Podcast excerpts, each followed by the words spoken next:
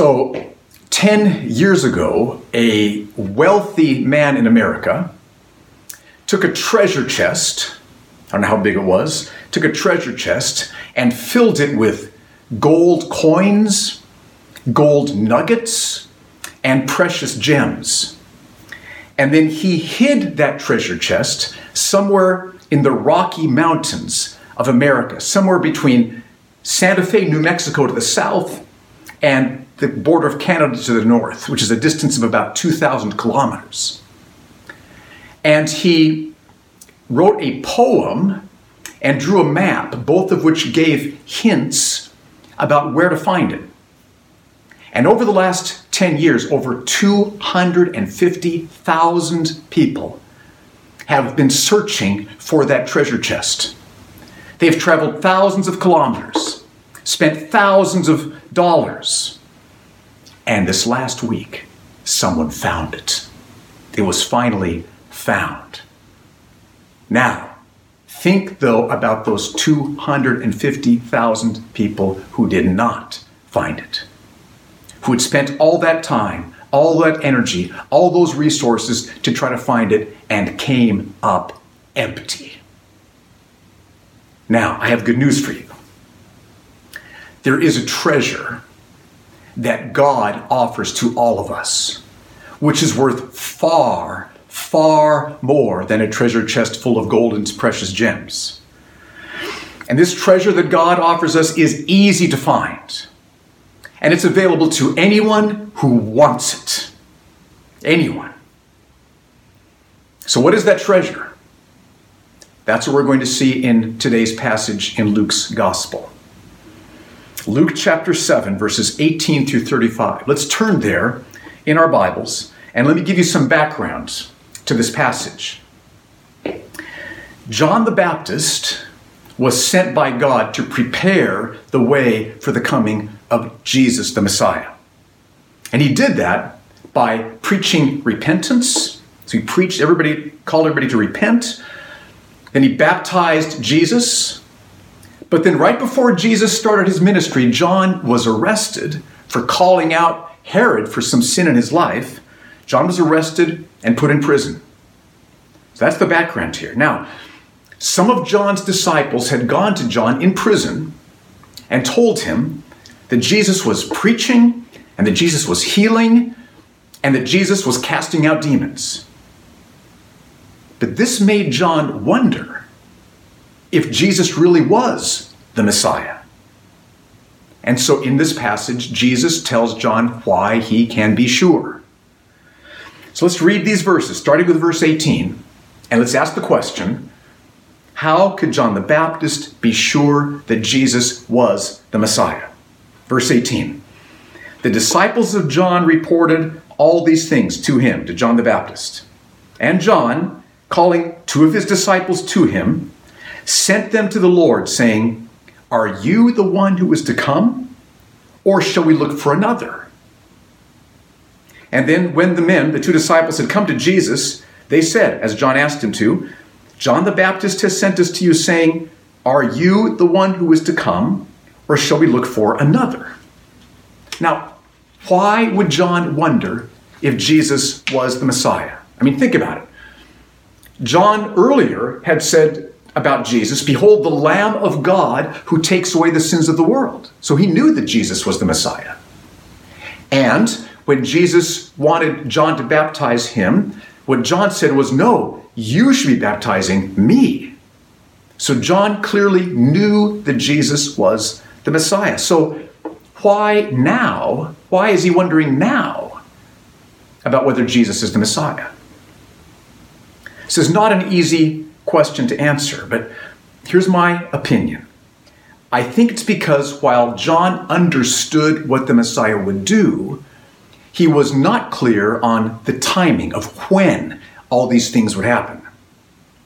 Now, the reason I say that is because of what John had said back in Luke chapter 3, verses 16 and 17. Look at what Luke said. Verse 16 John answered them all, the crowds, saying, I baptize you with water, but he who is mightier than I, that's Jesus, He who is mightier than I is coming, the strap of whose sandals I am not worthy to untie. He will baptize you with the Holy Spirit and fire. That's a very important statement. Jesus will baptize people with the Holy Spirit and with fire. Now, the use of the word fire in the next verse, in a context of judgment, shows that these are two different baptisms.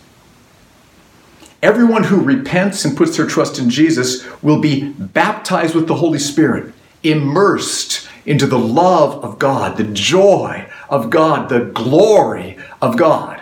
The baptism with the Spirit for everyone who repents and trusts Jesus. That's one baptism. But the other baptism is a baptism of fire. Everyone who does not repent and put their trust in Jesus will be immersed into unquenchable fire. Now, when will Jesus do that? When will this baptism with the Spirit and fire take place? Verse 17, the next verse, makes it sound like John's thinking maybe it's going to happen immediately, the moment that Jesus comes. Look at what John says, verse 17. His, speaking of Jesus, the Messiah, his winnowing fork is in his hand. He's holding that winnowing fork. Winnowing fork is a tool by which the farmer would separate the wheat from the chaff. So his winnowing fork is in his hand to clear his threshing floor and to gather the wheat into his barn, but the chaff he will burn with unquenchable fire. Now, see, John might have thought that his job was to call everyone to repent, and then Jesus would come and he would baptize all those who've repented with the Holy Spirit and cast into hell, baptize into unquenchable fire those who have not repented. And that baptism into unquenchable fire would have included the Romans, which would have relieved all of Israel's political oppression problems. That is, I think, what John had in his mind. Now, here's a picture. Let me show you a picture to show how John might have thought everything was going to unfold in terms of time. So, this is a timeline with two lines showing God's kingdom along the top and Satan's kingdom on the bottom. Now, God created the world perfect, but when Adam and Eve sinned, we all sinned in Adam and Eve, and we've all sinned after Adam and Eve. And because of sin, God allowed the world to come under Satan's kingdom. God was still sovereign over everything, but God allowed Satan's significant rule and reign and influence in the world, always under God's control, but Satan had great impact, deceiving the nations all through the Old Testament. But throughout the Old Testament, God promised, I'm going to send the Messiah who's going to bring my kingdom, my rule, more fully to the earth, fully to the earth. So John might have thought that as soon as the Messiah came, he would bring God's kingdom, he would destroy, completely destroy Satan's kingdom, baptize believers with the Spirit, separate the wheat and the chaff, taking the wheat, believers, to heaven, and casting the chaff, unbelievers, into the unquenchable fire. And if that's what John thought, then think about it. He would have been puzzled. His disciples come to him. What did, what, what's Jesus doing? Well, Jesus is, is preaching good news and he's healing lots of people and casting out demons from people. And, and John might have wondered where's the baptism with the Spirit? Where's the baptism into unquenchable fire? I think that's what gave John some doubts, some questions. Now, let's just pause for a moment here.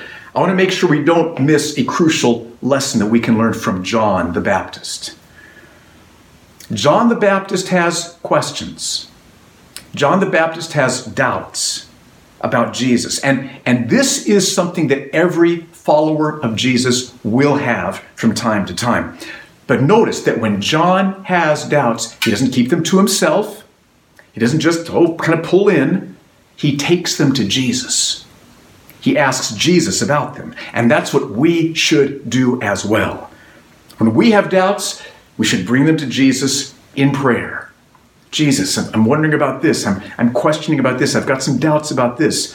What's the answer? Help me. And Jesus will always strengthen you. You will emerge from that time of questioning and doubting stronger than ever before, with your roots more firmly just sunk down into the Word of God, with more clarity of understanding, more spiritual strength, more closeness to the Lord. It'll be a big win when you bring your doubts and questions to the Lord, and that's what John experienced.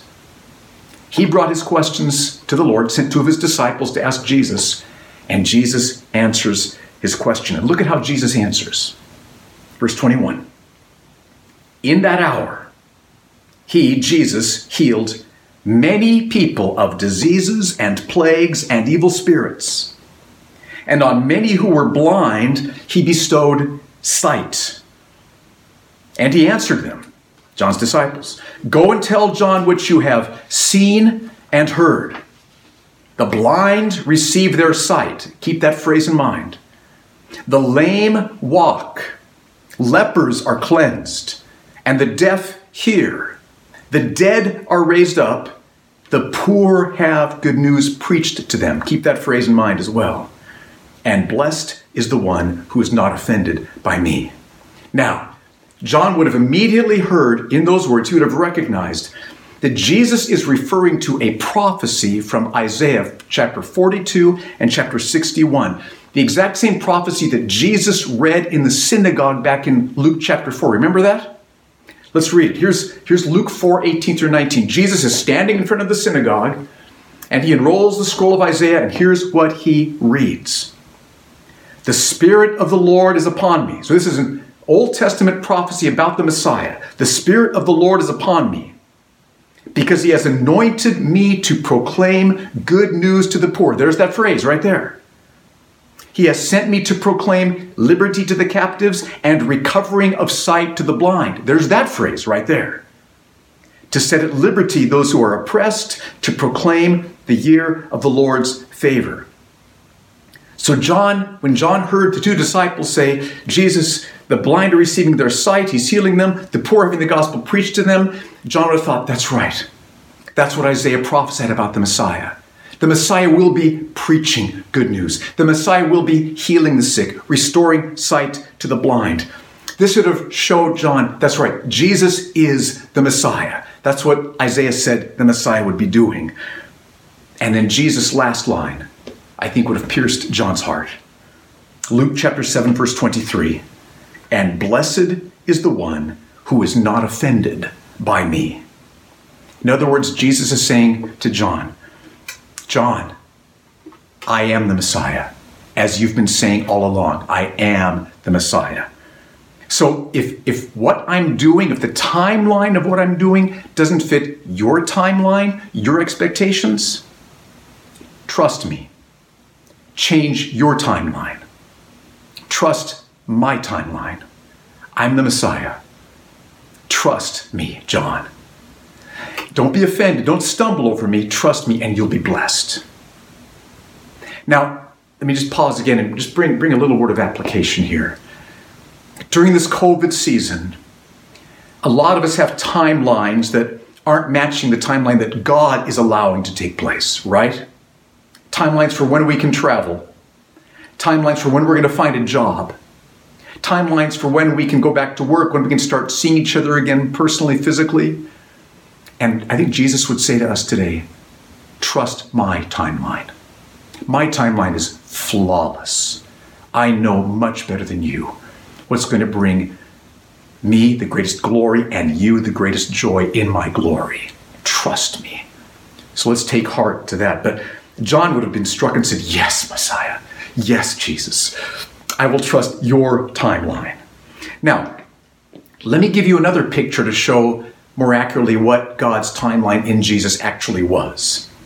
So, again, here's the timeline. Along the top, the kingdom of God. Along the bottom, the kingdom of Satan. Jesus comes to earth, first coming, and he brings God's kingdom. Satan has been given lots of room up to that point to operate. Now God's kingdom is here. God's kingdom is, has begun. It is increasing. He doesn't destroy all of Satan's kingdom yet, but he brings God's kingdom, and the conflict between God's kingdom and Satan's kingdom starts. Jesus preaches good news. Jesus heals the sick, casts out demons. Many repent and believe. But Jesus does not baptize people with the Holy Spirit until after he dies on the cross, paying for the sins of all who trust him, and after he rises from the dead and ascends into heaven. So God's kingdom is here now, pushing back the powers of darkness, pushing back the kingdom of Satan, freeing Satan's captives, advancing the gospel. And Jesus calls all of us his followers Center your life on trusting Jesus, living for his glory, advancing the gospel. That's what we're here for. Eternity is long, life is short. Let's advance the gospel for the glory of Jesus. So we're taking the good news of Jesus to men and women from every nation, tongue, and tribe. That's our call. That's our marching orders. That's what we're doing. And then, when the gospel has been taken to every nation, tongue, and tribe, Jesus will come again. Matthew 24 14 says that. And that's when he will completely destroy Satan's kingdom, cast Satan and all of his demons into the unquenchable fire forever, separate the, the wheat from the chaff, gathering all of his people, the wheat, into heaven, and casting all the chaff, the wicked, into unquenchable fire. Okay, so we're asking the question how could John the Baptist be sure that Jesus really was the Messiah? And the answer is because Jesus fulfilled the prophecy of Isaiah 42 and Isaiah 61. Jesus is preaching good news to the people and he is healing hundreds, thousands of people all through Judea, Palestine. So let me ask you are you sure that Jesus is the Messiah? Are you sure? Or do you struggle with that? Are you like riding the fence? Or are you sure? Are you sure that Jesus is the Son of God, God in the flesh, that He came to earth 2,000 years ago, that He died on the cross to pay for sin, that He rose again conquering sin and Satan and death, and that He's going to come again? Are you sure that Jesus is the Messiah? If you have doubts, let this strengthen your faith. What Isaiah said in Isaiah 42 and 61 picture Jesus healing hundreds, thousands of people, paralyzed people, deaf people, blind people, lame people, leprous people, spiritually oppressed by demons people. Picture people healing and freeing thousands of people. What a beautiful sight. And picture Jesus preaching the good news forgiveness of sins, a restored relationship with God that gives us such joy in God through Jesus that our hearts are changed and we love our enemies. We pray for those who hurt us. We care for the, the poor, the needy, the lost who don't know Christ yet. See, Jesus is the Messiah sent from God.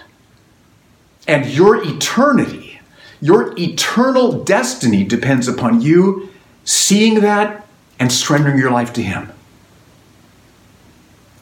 I plead with you, don't let the sun go down tonight before you have acknowledged that Jesus Christ is the Messiah, God in the flesh, sent from God, God here on earth, and that you've surrendered your life to Him. Don't let the sun go down until you have acknowledged Him and surrendered your life, or maybe resurrendered your life. Do that. Now, back to Luke chapter 7. At this point, Jesus turns to the crowds and, and talks about John the Baptist in order to make a crucial point. So let's read verses 24 to 28 and ask, what is Jesus' point in talking about John the Baptist? What's his point? Start with verse 24. When John's messengers had gone, Jesus began to speak to the crowds concerning John. What did you go out into the wilderness to see? A reed shaken by wind? So Jesus reminds them, You all flocked out into the wilderness to see John the Baptist. But think about this. He wants them to think about this. What did you go out to see? A reed being blown by the wind? Jesus is probably saying, Did you go out to see John because he was weak, like a reed is blown to and fro by the wind? Did you go out to see him because he was weak? Obviously, the answer is no, that's not why they went out. So he continues in verse 25. What then did you go out to see? A man dressed in soft clothing? Behold, those who are dressed in splendid clothing and live in luxury are in king's courts. They're not out in the wilderness, so you also, you didn't go out to see John because of his fancy clothes. So you didn't go to see him because he was weak. You didn't go to see him because of his fancy clothes. Why did you go out to see him? He wants to press the question. Think about it. Verse 26 What then did you go out to see? A prophet? Yes, that's why you went out. Yes, I tell you, and more than a prophet. He reminds the people that the reason they went out to see John was because they knew he was a prophet sent from God. I mean, think about it from their perspective historically. It had been 400 years since God had sent a prophet to the people of Israel. Prior to that time, regularly God was sending prophets who brought words from God, the word of the Lord. That was very frequent, but for 400 years it had been silent. That, would take us back to the 1600s. That's a long time. So now when Israel hears there's a prophet of God out in the wilderness, they're all flocking out to hear him. That's what Jesus is saying. You went out to see him because you knew he was a prophet. But Jesus wants the crowd to understand yes, he was a prophet, but more than a prophet. So in verse 27, he quotes Malachi chapter 3, verse 1 to show that John is the prophet God raised up to prepare people for the Messiah. Verse 27 This is he of whom it is written, Behold, I send my messenger before your face, before the Messiah's face, who will prepare your way before you. So think about it. Of all the human beings who'd ever lived, only John was the one chosen by God to prepare the way for his coming to earth in the person of Jesus. The very center of world history, Jesus coming. God in the flesh came to the, the earth, the Messiah came. Only John, of all human beings, only John was chosen to prepare the way for the Messiah. And that's why Jesus says what he does at the beginning of verse 28. I tell you, he's talking to the crowds, among those born of women, none is greater than John. That is, of all the human beings who've ever lived, no one has been more honored than John the Baptist because he was raised up to prepare the way for the Messiah to come. But then look at what Jesus says at the end of verse 28. Yet, the one who is least in the kingdom of God now, that probably refers to somebody maybe who was just recently saved, who's known Jesus for a week. Maybe a, a, young child, six years old, who's just come to faith, a lowly child. Maybe a believer who's known the Lord for a while but has no celebrity status, isn't famous at all. So Jesus says, Yet the one who is the least in the kingdom of God is greater than he, than John the Baptist. Wow. Now think about that.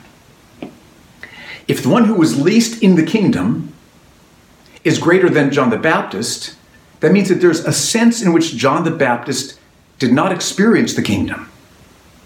Some sense. So, how could that be? I mean, John was an Old Testament saint, fully saved by trusting what God would do through the Messiah. He experienced complete forgiveness of sins. He had a restored relationship with God. He knew that in God's presence there's fullness of joy forever. And, and, and John was the last of the Old Testament prophets, the last one. He was arrested, he was put in jail before seeing the Messiah healing people, before seeing the kingdom coming, demons casting out, seeing the Messiah feeding the 5,000. He was killed before he had a chance to see Jesus dying on the cross, before he could see the, the resurrection, Jesus' resurrection, before seeing the outpouring of the Spirit on the day of Pentecost. So John did not experience the coming of God's kingdom in the Messiah. He was imprisoned before that started, and then he was killed. But think about this because you are trusting Jesus, you have experienced the coming of the kingdom. You've experienced the kingdom of God. I mean, in the Gospels, you, have seen, God has revealed to you, shown you the cross, that breathtaking display of God's mercy and judgment and salvation. The cross, Jesus dying on the cross. My God, my God, why have you forsaken me? Breathtaking display. You've seen that displayed in the Gospels. You've seen the resurrection displayed in the Gospels. Jesus, victorious over sin, Satan, death, alive from the dead. Mm. You've been baptized in the Spirit because you're trusting Jesus. He baptized you with the Holy Spirit. You've been immersed into God's love and presence and goodness and glory. And you know the King. You know King Jesus, your God, your Master, your Savior, your friend. You know Jesus. And so, because of that, because you've experienced the kingdom, that's why the least person in the kingdom of God is greater than John the Baptist. So, that's why the kingdom of God is so valuable. That's why it's a treasure worth far more than a treasure chest full of gold and precious gems. Jesus' point in telling the crowds about John the Baptist is to have them walk away thinking, the kingdom of God, which Jesus is bringing, is great. It's of infinite value. It's precious beyond words. If the least one in the kingdom is more blessed than John the Baptist was, oh, I want the kingdom. I want to be in the kingdom. That's Jesus' point here. Now, Luke closes by very powerfully asking one last question and answering it. What does this mean for us. What does this mean for us? And he tells us, starting in verse 29, when all the people heard this, and the tax collectors too, even the tax collectors, they declared God just, having been baptized with the baptism of John. But the Pharisees and the lawyers rejected the purpose of God for themselves not having been baptized by him. So Luke's point is that there's only two alternatives. We either embrace God's purpose for us in sending us Jesus, as those did who were baptized by John. Now, for us, John's gone, we're not baptized by John, but that would mean we see the kingdom, we see the king, we turn from everything else, we trust Jesus, we receive him, He's our prize. He's our treasure. We're baptized. We're baptized with the Spirit. We live to spread His kingdom. That's what it would mean for us today. That's one alternative. The other alternative is that we reject God's purpose in sending us Jesus. And we rebel against His purpose, like the religious leaders did, the Pharisees, who refused to be baptized by John. Now, at this point, I think Jesus is aware that his listeners might be raising a question, and that is well, why would the religious leaders not embrace what Jesus, John say is God's purpose? Maybe Jesus and John are wrong. Mean, if these are the religious leaders who are rejecting John the Baptist and Jesus, shouldn't we listen to them? They're the religious leaders after all. And look at what Jesus says. He answers with an illustration. Verse 31. A little bit difficult to understand this illustration. I'll try to explain it. But look at what he says. To what then shall I compare the people of this generation? And what are they like? They are like children sitting in the marketplace and calling to one another. We played the flute for you, and you did not dance. We sang a dirge, a lament, a sad song, and you did not weep. So it's like there's one group of children, Jesus, John the Baptist, who want another group of children, the Pharisees, to play with them, to respond, to be baptized, to, to trust Christ. So Jesus, John the Baptist, they play happy music for them. The Pharisees, we don't like happy music. Stop that happy music. Okay, so Jesus, John the Baptist, try playing. They don't like happy music. Let's play sad music for them. Play sad music for them. Pharisees, we don't want sad music either. We don't like that sad music. Stop that. So, why don't these children, why don't the Pharisees respond? Play with these other kids. Why don't they be baptized?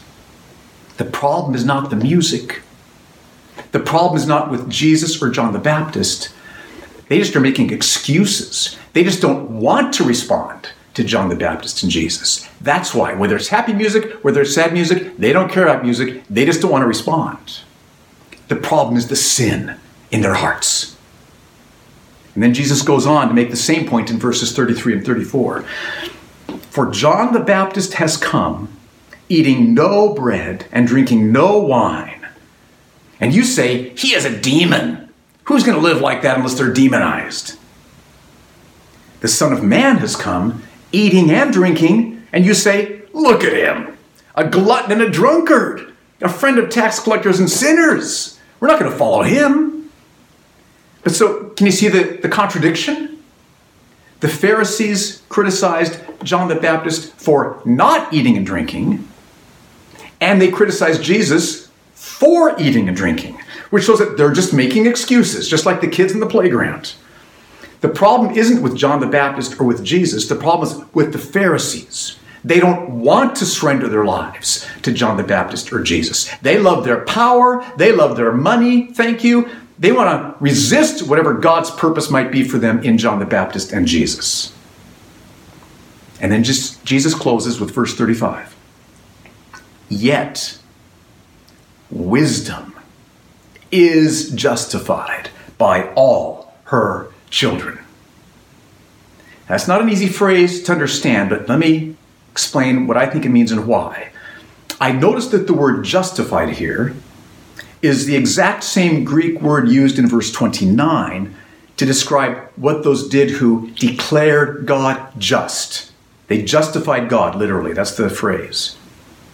So, those who repented of their sins, who embraced God's purpose, repented of their sins, trusted the Messiah, they declare God's plan as just. They justify God's plan. And I think that here in verse 35, Jesus is saying that even though many don't respond, Pharisees, religious leaders, even though many don't respond, yet God's plan, God's beautiful plan, wisdom of salvation will be justified, will be declared just by all its children. That is, by all those who repent of their sins, who trust in Jesus and who live for God's kingdom, they will come to know God. They will taste the joy of the kingdom. They'll have the treasure of knowing the King. And they will say, God's plan is glorious. God's plan is beautiful. Oh, the kingdom is worth everything. Everybody, surrender everything to know the King and his kingdom. God's plan, God's wisdom will be justified by all its children, all those who respond. Okay. So I started off this morning talking about a man who hid a treasure in the Rocky Mountains in America. But the reality is that the King, Jesus, and the kingdom of God is a treasure worth far, far, far more, far greater value. Because Jesus the King and his kingdom gives you forgiveness of sins. All your sins before God forgiven, past, present, future, forgiven. All of them. Amazing. The king, the kingdom restores you into fellowship with God through Jesus. And you will have the joy of knowing Jesus, and that joy will change your heart, fill your heart, satisfy your heart, humble your heart, make your heart flow out with love for others, your heart will be changed. Listen, it doesn't make any difference if your heart isn't changed now, if you're unspiritual now. The king and the kingdom will change your heart, and you'll have life forever in his presence. This treasure is worth far, far more than any other treasure the world has to offer. This treasure is easy to find. And this treasure is given to everyone, anyone who wants it who wants it more than anything else. It is yours. if you want it. Now, this made me think about a, a well known quote by Jim Elliot. Some of you have heard of him, maybe some of you not. Jim Elliot, one of my heroes, a young man who was so gripped by the fact that the Auca Indians in Ecuador had never heard the gospel. He'd heard that some oil explorers had gone into their territory to explore for oil, and the Auca Indians killed them. He'd heard all that, and Jim and five other men took the gospel to the Auca Indians. They landed their plane on a sandbar at a river right next to where they live, and the Auca Indians killed them all. But over the next years, Auca Indians came to faith. More went in, in taking the place of Jim Elliot and others, and even the ones who had killed them came to faith in Christ and repented and were saved. Beautiful, beautiful story. But here's what Jim Elliot wrote in his journal years before. He is no fool who gives up what he cannot keep to gain what he cannot lose. He's talking about the treasure, the treasure, the infinitely valuable treasure of the King, King Jesus, and his kingdom. To enter the kingdom, to be saved by the king, you need to trust Jesus, which includes surrendering everything else in your life to him. Everything. And you gladly surrender everything to him because look at the treasure. The treasure of the king and the kingdom is worth it all. And that's why Jim Elliot says he is no fool who gives up what he cannot keep. You surrender everything else to Jesus. You can't keep it, it's not going to satisfy you anyway. It'll be gone when you die, if not before. He is no fool who gives up what he cannot keep to gain what he cannot lose the treasure, the king, the kingdom of God, yours forever. He is no fool who gives up what he cannot keep to gain what he cannot lose. I call you, everybody listening, give up what you can't keep. Give it up. See clearly what's going on. Give it up to gain, to gain Jesus, to gain the kingdom, to gain forgiveness, to gain the joy of God filling your heart, to gain life everlasting, to gain forever. Let's pray. Father, I ask, like I prayed earlier, that you would use your word to clear up our vision. Remove the blindness that can be caused by sin that can be caused by discouragement, caused by pride, caused by jealousy. Lord, remove the blindness that's over the eyes of our hearts and help us to see this morning Jesus Christ, you in your glory, and the infinite value of your kingdom. So that we gladly give up what we cannot keep, give up what won't satisfy us anyway, to gain you, Jesus Christ, and your kingdom now and forever. I pray that you would do that. In Jesus' name, amen.